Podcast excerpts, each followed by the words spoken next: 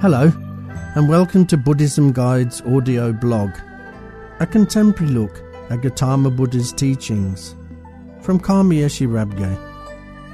For more information, visit www.buddhismguide.org. You can find more episodes of this audio blog on iTunes and Stitcher Podcasts. Episode 13 Something to Meditate on.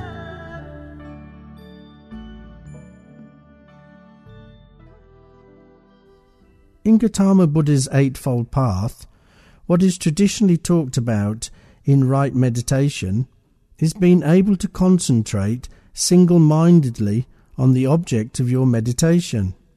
However, I feel that before we can get to this point, we need to learn about single minded concentration on our actions of body, speech, and mind.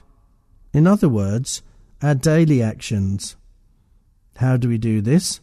Well, we need to study Gautama Buddha's teachings, understand them, meditate on them. If we meditate, we make the teachings a part of our lives. We're able to bring them into every aspect of our lives.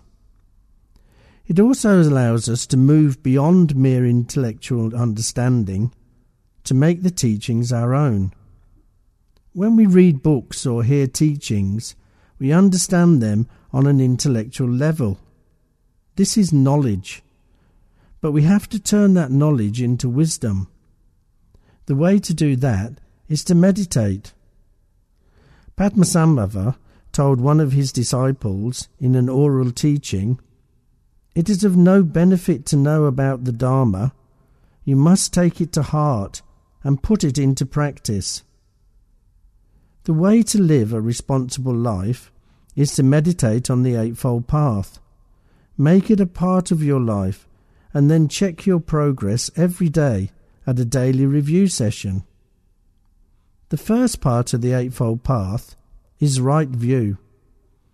So while meditating on right view, you have to really understand the workings of cause and effect. You have to realize that whatever intentional actions you do, be it with your body, speech, or mind, they will create a reaction in the future.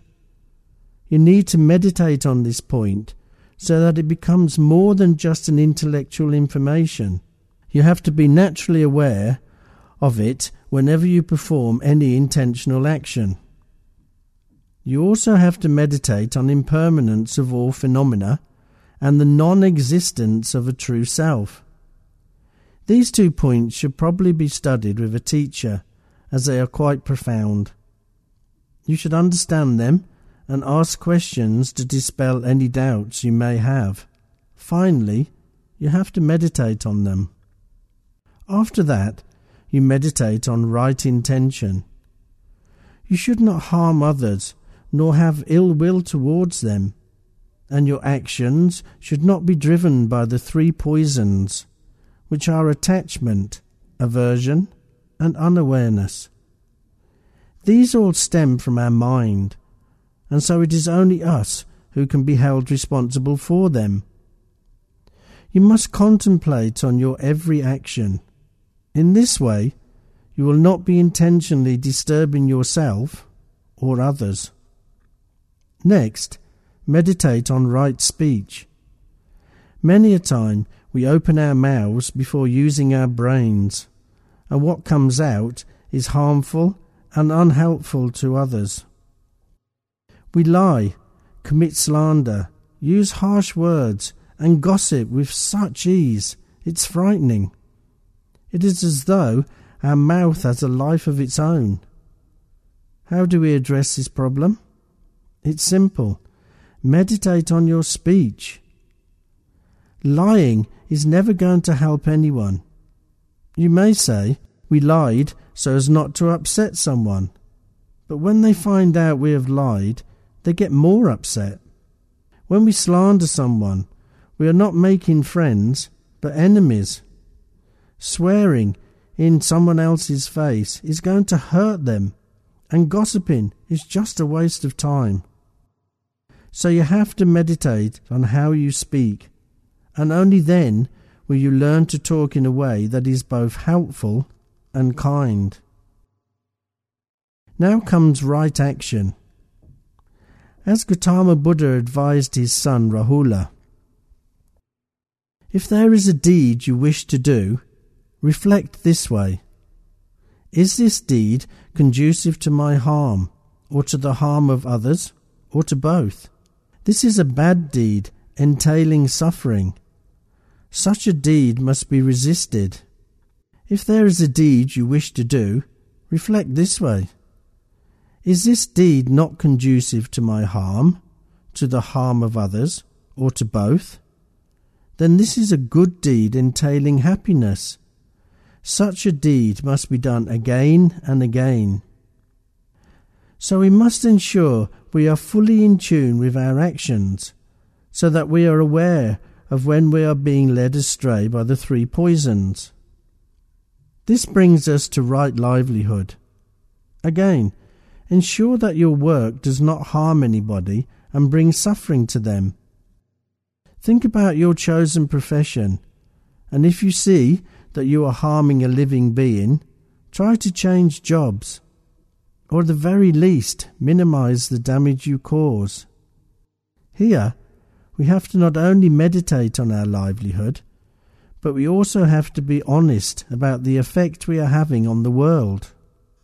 In all of the above, ensure you put in the right effort and right mindfulness because it is impossible to sit quietly and mentally still on the meditation cushion if you are not at ease. If your minds are agitated by hatred, consumed with jealousy, being held by desire and greed, if we are killing, stealing, and lying, how can we sit and meditate peacefully and productively?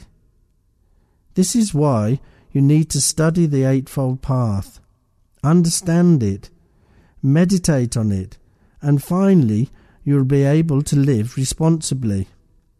Let us try to put right meditation in a nutshell. When our minds are unguarded and we are not concentrating, our actions, speech, and thoughts are also unguarded. On the other hand, when our mind is concentrating and guarded, our actions, speech, and thoughts are also guarded. This is what Shantideva says in a guide to the Bodhisattva way of life. O you who wish to guard your minds, I beseech you with folded hands. Always exert yourselves to guard mindfulness and alertness. You can find more information about this subject in Karma Yeshe Rabgye's books the Best Way to Catch a Snake, and Life's Meandering Path. They're available now from Amazon and Kindle. Thank you for listening, and I hope you enjoyed Buddhism Guide's audio blog. Until next time, remember the only person you can ever truly know is yourself.